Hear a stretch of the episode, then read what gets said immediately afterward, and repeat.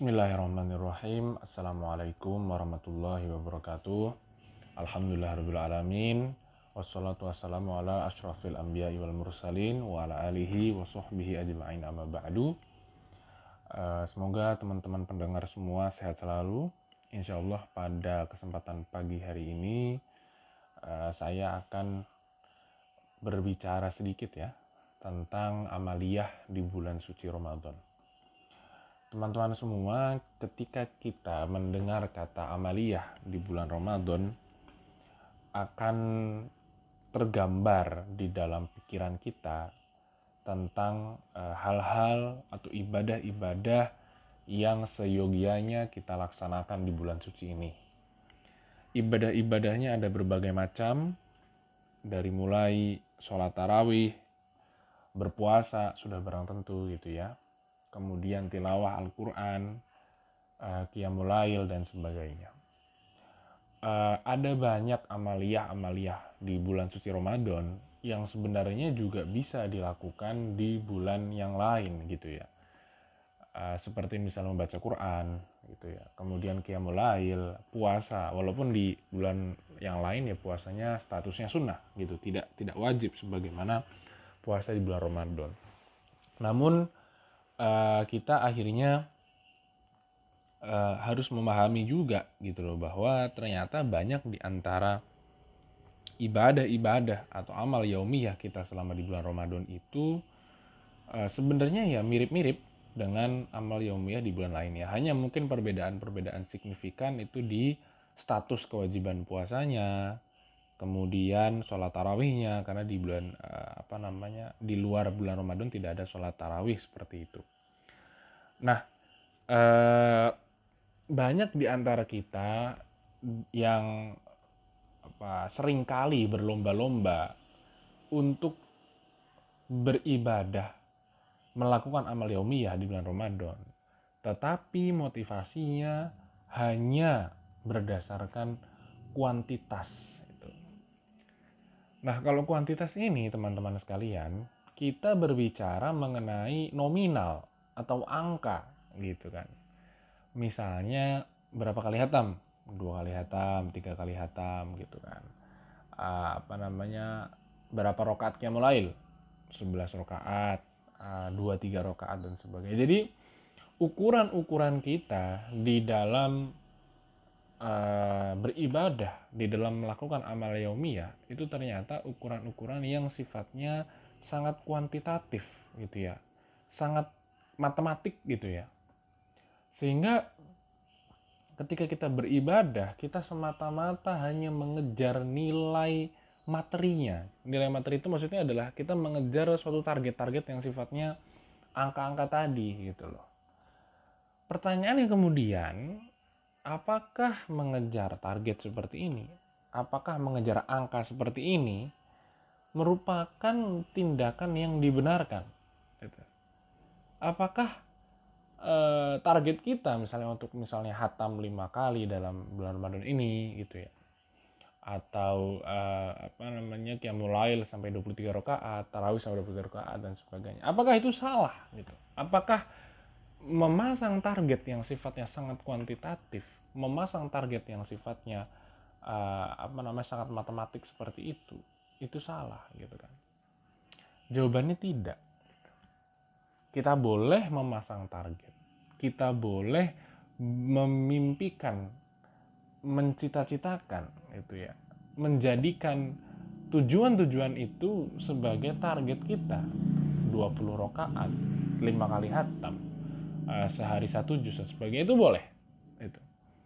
Tetapi pada level yang jauh lebih mendasar pada level yang jauh lebih fundamental gitu ya, seharusnya kita sebagai muslim sebagai manusia sebagai hamba Allah subhanahu wa taala dan juga sebagai uh, orang yang ingin memaksimalkan ibadah di bulan Ramadan kita harus mampu mengubah cara pikir kita atau cara pandang kita dari yang bersifat angka-angka tadi, dari yang bersifat kuantitatif tadi kepada sifat-sifat yang kualitatif.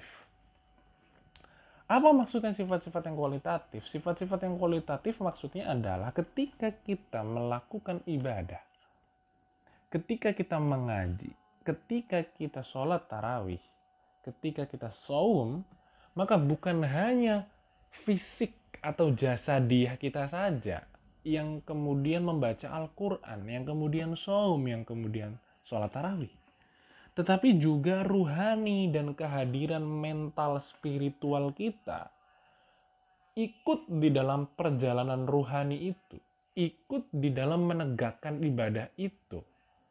Jadi tidak hanya mulut yang komat kamit melafalkan ayat suci Al-Quran, tidak hanya badan yang takbir ruku ketika sholat tarawih, tidak hanya perut atau lambung yang merasakan laparnya dari berpuasa, tetapi kita menjadikan efek-efek psikis itu ya efek-efek uh, apa namanya tuh uh, fisik itu sebagai cara untuk melatih ruhani kita melatih ruh kita melatih jiwa kita mental dan spiritual kita dengan demikian kita harus mampu untuk menjaga keseimbangan agar tidak hanya mengejar target-target yang sifatnya angka tadi teman-teman sekalian. Kita tidak hanya mengejar lima kali hatam, tidak hanya mengejar 23 rakaat tarawih, tidak hanya mengejar 30 hari saum. Tapi kita juga mengejar bagaimana di dalam setiap saumnya, di dalam setiap tarawihnya, di dalam setiap Qur'annya, kita menghadirkan kolbu kita. Kita menghadirkan hati kita untuk mengakrabi diri kita. Mengakrab mengakrabkan diri kita dengan apa yang sedang kita lakukan. Karena kalau kita tidak mengakrabkan diri kita dengan apa yang kita sudah lakukan, kita tidak mengakrabkan, tidak mendekatkan diri kita kepada ibadah-ibadah yang kita lakukan, sama saja kita beribadah bukan bertujuan kepada Allah. Atau sebagaimana yang Allah sampaikan di dalam Quran Surat Al-Baqarah ayat 183, bukan untuk mengejar ketakwaan, tetapi untuk mengejar kepuasan pribadi saja. Apakah kepuasan pribadi itu salah? Di level tertentu, it's okay. Itu hal yang biasa-biasa saja. Senang kalau misalnya dua kali hatam. Senang kalau misalnya 30 hari full puasa Ramadan. Senang. Tapi kesenangan itu tidak akan berdampak secara masif, tidak akan berdampak secara utuh ketika hati kita, kolbu kita, jiwa kita tidak hadir, tidak akrab dengan apa yang kita ibadahi.